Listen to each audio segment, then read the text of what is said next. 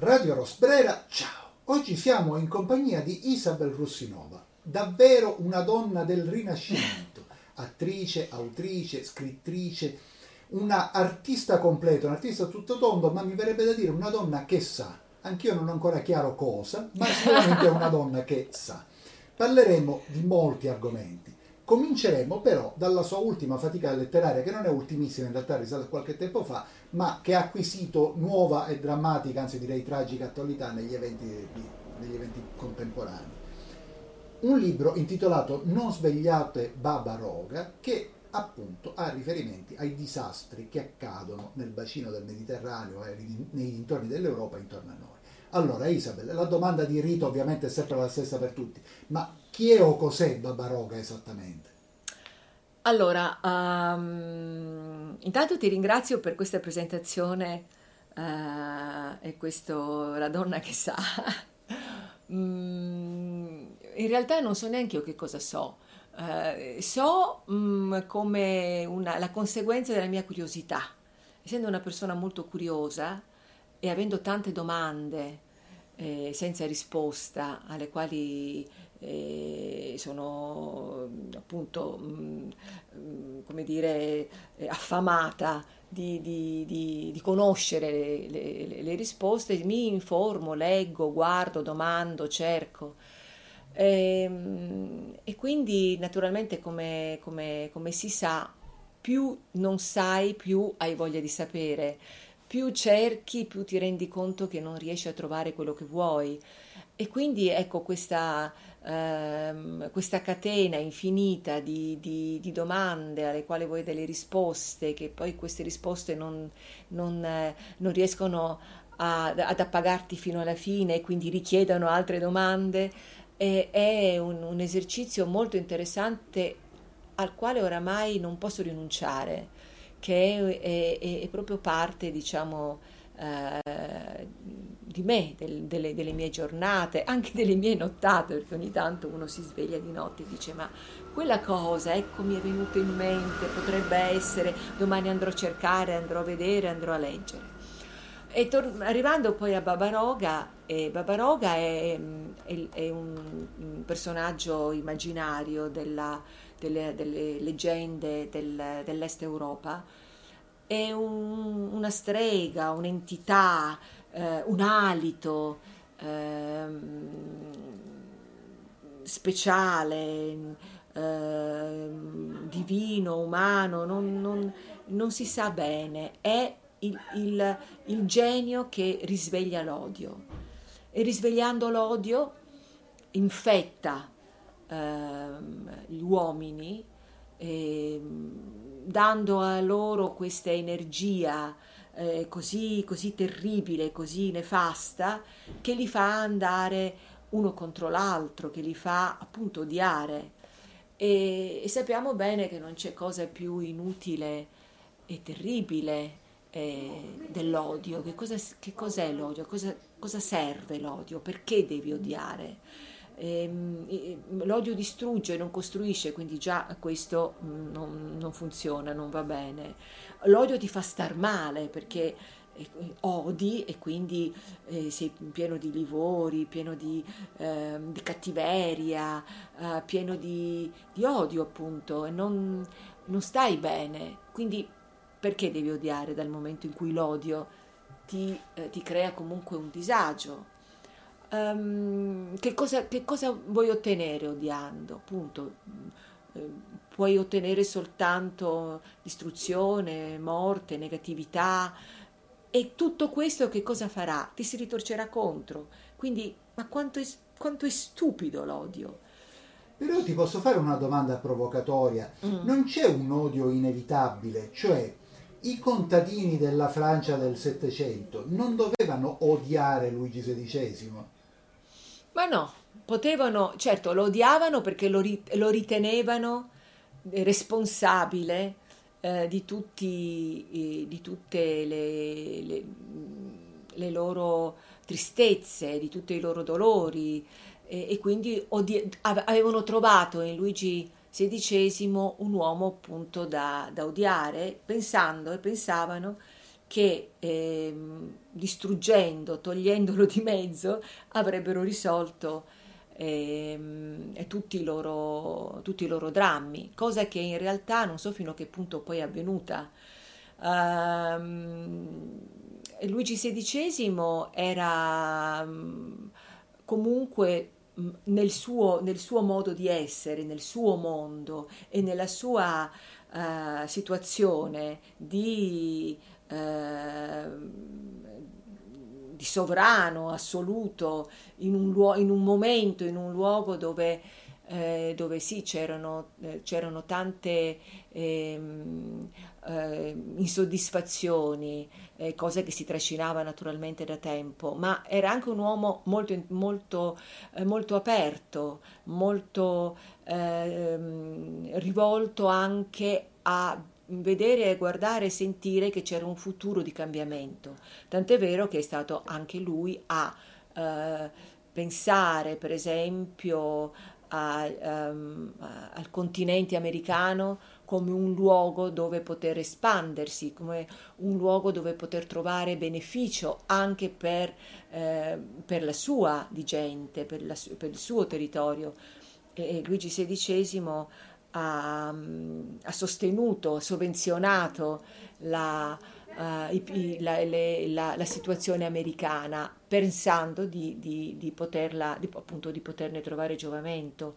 Quindi diciamo il gioco di Giovanni, il, il gioco che stava, gioco che stava mm, portando avanti, perpetrando ehm, il, il, sovrano così odiato dai contadini, era comunque qualcosa che avrebbe portato anche delle, dei benefici Uh, certo, la, la, lo, le, diciamo, la situazione, la società di quel tempo era satura comunque di un, di un, eh, di un esistere, di un'esistenza appunto oramai eh, pesante.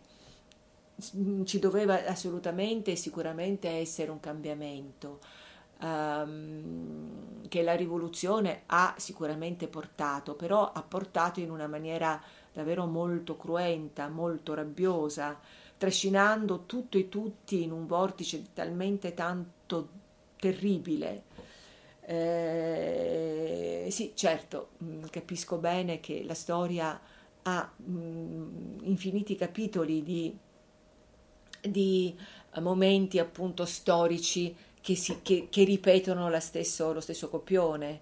Eh, poi la, la, la rivoluzione stessa ha avuto degli, un epilogo eh, complicato, restaurazione, continuo, continuo strascico che poi ha portato all'altra rivoluzione, quella russa, eh, caduta di, tutti, di tutto un mondo di, mm, europeo che, che, che non, non, riusciva più a pulsare, quello appunto dei sovrani, dei regni.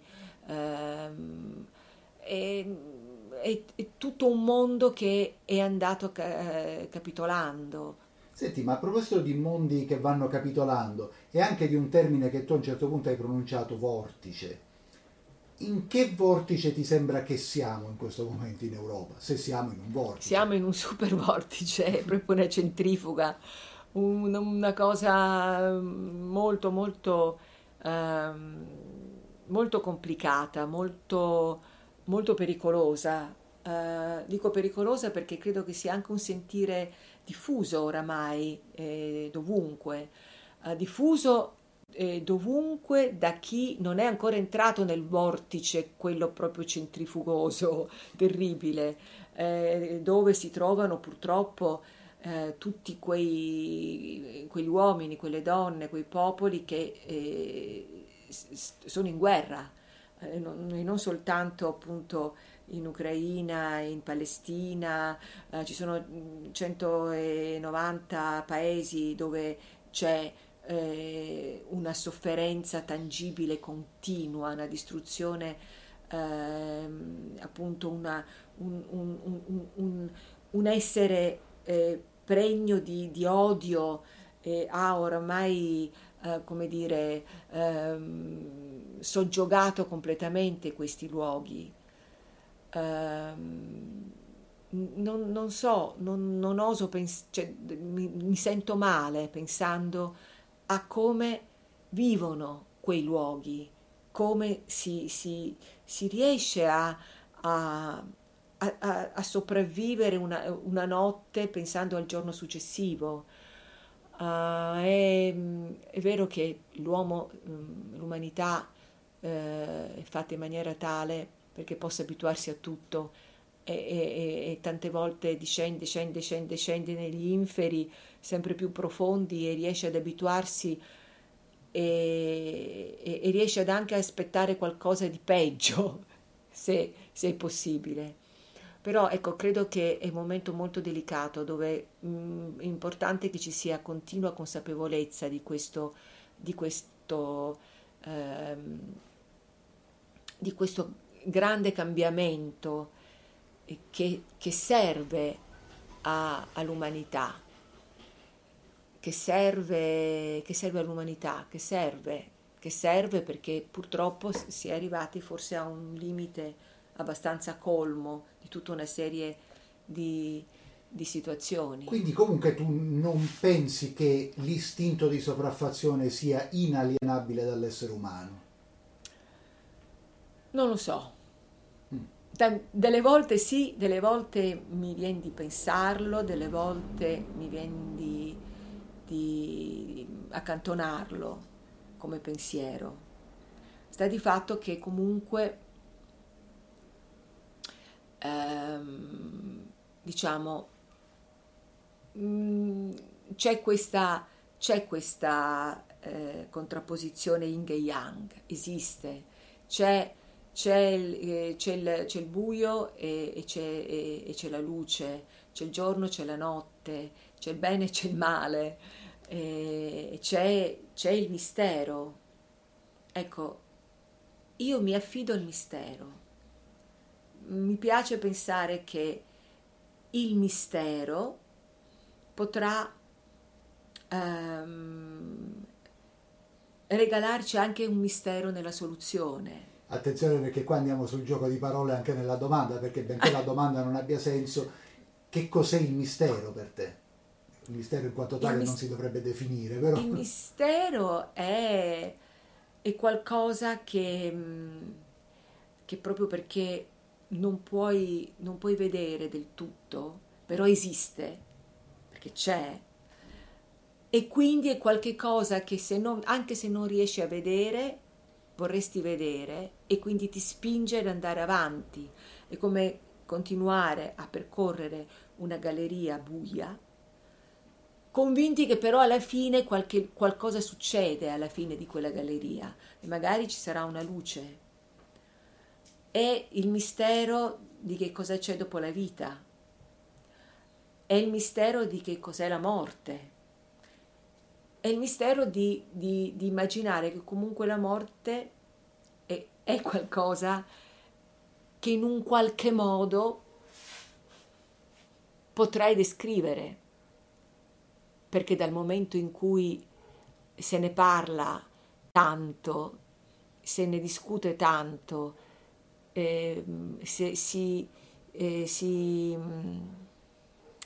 eh, come dire, ehm, si dibatte tanto sulla sua esistenza, probabilmente appunto è qualcosa che, che potrà in un qualche modo rivelare qualcosa di sé alla fine. E poi comunque tutto questo pensare, tutto questo mistero personalmente mi dà anche un, la possibilità di vivere in una sorta di leggerezza, uh, perché ehm, il mistero mi mette, mi mette in pace con la morte, mi mette in pace con la vita. E la curiosità mi, mi sprona comunque, al contrario, a vivere in maniera molto vivace le mie giornate proprio perché ehm, mi danno la possibilità di rispondere alle domande alle quali vorrei avere delle risposte. E E in che modo pensi che il tuo lavoro, forse non è neanche giusto impiegare la parola lavoro, ciò che fai, ciò che fai così lentamente ci riavviciniamo al libro, ma ciò che fai anche come attrice, eccetera, possa aiutarti, aiutarci a dipanare il mistero, ammesso che abbia senso dipanare totalmente il mistero. Beh, perché il lavoro dell'artista in generale, quello della, dell'attore anche, è, è, proprio questo, cioè cercare di trovare delle, delle, eh, degli argomenti e delle strade per poter rappresentare un sentire o per eh, attraverso eh, la eh, diciamo il, il, la scrittura mh, mm, o, o, o animando un personaggio che diventa vivo, che diventa vero, che diventa colui che potrà porgere un, a chi lo ascolterà, a chi lo guarderà, un, un senso di chi è, da dove viene e quindi eh, anche una narrazione utile? Sì, perché intanto lo spettatore nell'ascoltare il suo personaggio, la sua storia, um, avrà modo di um, sciogliere anche qualcosa di sé e, e, liberare anche qualcosa di sé, ritrovandolo in quel personaggio e quindi potrà anche eh, come dire, essere chiarificatore di un comportamento che, che, che non, non, non aveva, aveva, appunto ancora codificato e il, quel personaggio, quel racconto, quella narrazione eh, lo, può, lo, potrà aiutare a, a, a ritrovarlo, a ritrovarsi, a spiegarlo. A parte poi appunto il fatto che comunque le arti eh, sono tutte parte di, quel, di, quella, di, quella, eh, di, quella, luce, di quella parte diciamo positiva, di quella parte costruttiva, ehm, perché, mh, mm, non, perché sono intanto una, una, un, un, il risultato di quello che l'uomo può fare e sa fare e, ed, è, ed, è, meraviglioso.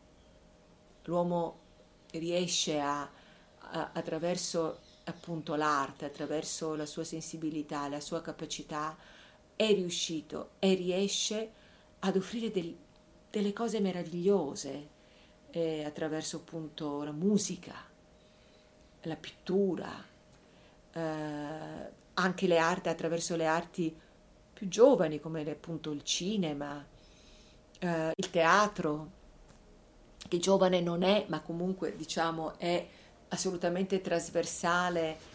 E, e, e, poi ecco appunto anche questa, questa, cosa di essere trasversali. Gli artisti um, in realtà um, forse sono una delle categorie più accoglienti che c'è. Gli artisti di tutto il mondo si stimano, si guardano, si osservano, uh, si copiano magari, um, e, ma comunque ehm, si accettano.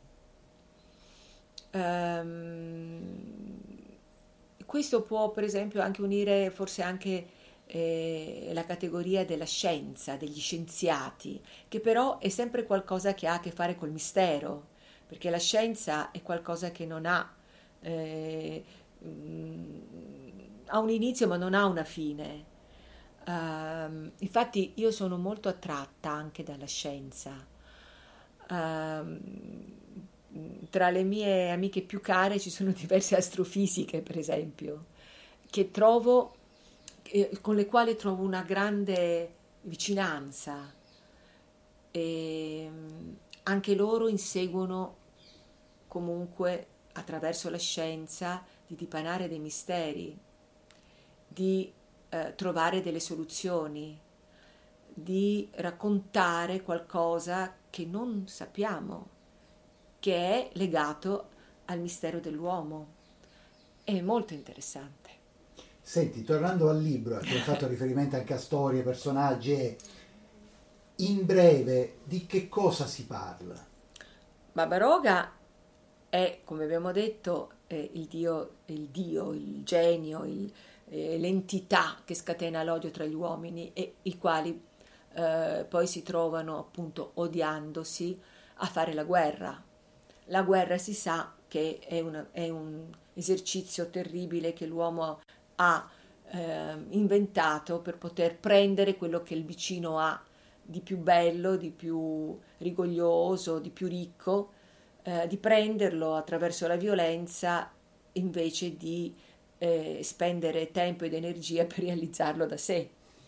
E quindi questo, questa, eh, questa, regola terribile ha, eh, non ha fatto altro nel tempo che causare un sacco di danni agli uomini e anche alla terra.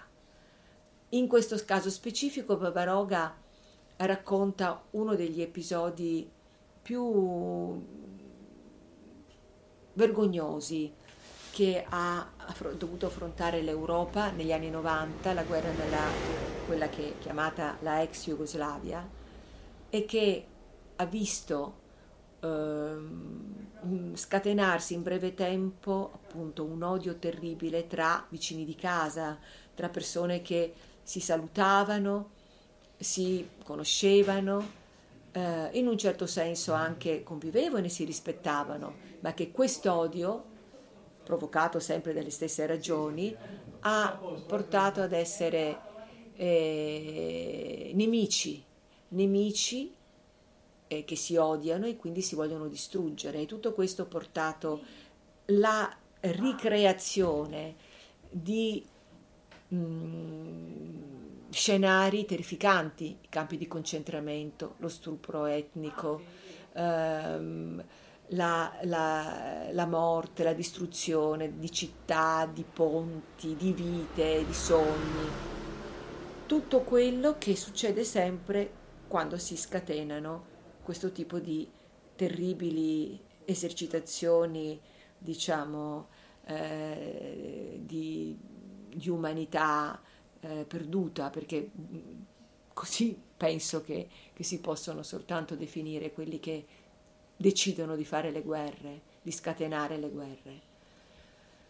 E, mm, questo è, è, è, un libro che è nato prima dello, dello scoppio della, eh, della, della, guerra in un altro luogo del, europeo, che è appunto la guerra dell'Ucraina, che oramai sono, fa parte della nostra quasi abitudine, perché sono già due anni che infuria ed è ed è terribile perché siamo abituati, cioè ci si abitua, è terribile, siamo abituati a sapere eh, che c'è quella cosa terribile che sta distruggendo ogni giorno, uccidendo, distruggendo, ma non ci rendiamo conto che quella cosa che sta succedendo lì, insieme a quelle altre cose che stanno accadendo negli altri 190 eh, luoghi della Terra, dove accadono le stesse cose, stanno in realtà eh, minando l'umanità.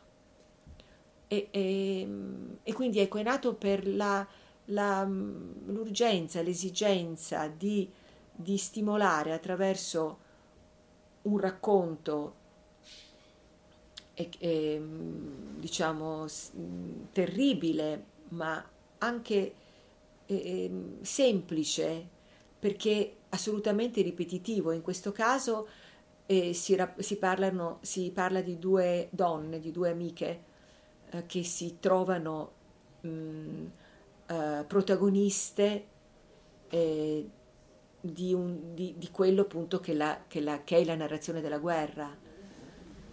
In questo caso eh, specifico poi le due amiche sono comunque anche figlie di... Mm, ehm, di un'altra pagina eh, delicata e, e, terribile, che è quella del confine, eh, confine orientale italiano, dove già tante e tante e tante volte si, eh, eh, si, si sono scatenati episodi mh, mm, terribili di, di, eh, e anche paradossali, essendo un luogo di confine sempre così tanto, eh, eh, diciamo, fragile e, e, e desiderato e, e, anche, diciamo, simbolo di spartizione di, da, di, da diver, di diversi stati, e ha sempre portato e provocato comunque eh, ingiustizie mh, etniche. E, e, quindi ecco, mh, naturalmente diciamo io sono molto sensibile eh, a, que, a, te, a questi temi e a raccontare anche questo territorio perché è parte della mia origine e parte anche della mia storia familiare. Ti faccio allora una penultima domanda, dopo te ne farò una più leggera di rito. E, ehm, mm. È finita? No. E cosa ci vuole allora perché non sia finita? No, non, non credo che io, diciamo, credo che la fatica maggiore che può fare l'uomo è quello di ehm, tenere a bada se stesso, ma non può guarirsi. Purtroppo no, non può. Siamo destinati a, a, a, a lottare contro Babaroga. E allora, non per guarire l'uomo, ma tentando di mettere dei cerotti alla sua anima più o meno malata, e tu a che cosa ti stai dedicando a parte questo libro per ora? Lo faccio, è una domanda che magari ora suscita un piccolo conflitto di interessi. allora, mi sto dedicando ad animare in scena un personaggio che è, è frutto di, una, di, un tormento di, una, di un autore Mm, che appunto nella sua, nella, sua, nella sua, storia, nella sua opera, ha, ha, molto dibattuto su argomenti di questo tipo. Um, della, più che della, diciamo, dell'odio scatenato dalle guerre, dall'odio scatenato dalle società e dagli uomini, dalla piccolezza degli uomini. E, um, e adesso mi, mente, mi è venuta in mente questa cosa che ho letto nelle mie curiosità poco, qualche tempo fa, dove appunto eh, leggevo che le eh, cose mh, drammatiche, forti, le esperienze forti, molto forti, vissute, restano almeno per 3-4 generazioni. Uh, quindi diciamo si, si, eh, si passano e io lo, lo, lo, mi sono riconosciuta in questa, in, in, questa, in questo, perché io per esempio non ho vissuto la guerra, ma i miei genitori, i miei nonni, i miei bisnonni, sì, io la sento dentro di me. La sento dentro di me, cioè l'avverto e sono molto sensibile a sviluppare, a sentire e a raccontare. E penso che anche che anche tu, essendo comunque, diciamo, uh, erede di, una, di, una, uh, di un sentire così, così forte, così, uh, così intenso, che, che ha voluto cercare di appunto dipanare misteri e, e, e raccontare e dare delle spiegazioni, ma soprattutto mettere in guardia. Credo che anche tu ce l'hai dentro di te questa, questa mm, appunto questa, questo desiderio di, di, di, raccontare e di approfondire tematiche come quelle di Todo Modo, che appunto non fa um, Ehm, continua a dimostrare la sua modernità, eh, nonostante appunto eh, sia un, una, una, un, un, racconto legato eh, ad, una, ad, un'epoca, ad un momento storico che sono gli anni 70 del scorso, del scorso secolo, mh, mm, epoca in cui è successo di tutto nel nostro paese, ma questo di tutto non ha eh, poi smesso eh, di, di, crescere, di nascere, di riprodursi, ri, ri, riproporsi eh, con altri nomi, altri, altri, eh, altre situazioni, ma raccontando assolutamente le stesse cose. Eh, io ti ringrazio per gli imprevisti complimenti, che insomma, evidentemente se siamo qua sono più che condivisi. E qualcosa che vorresti dire in conclusione? Andrà tutto bene? Andrà no? tutto bene. Andrà tutto bene.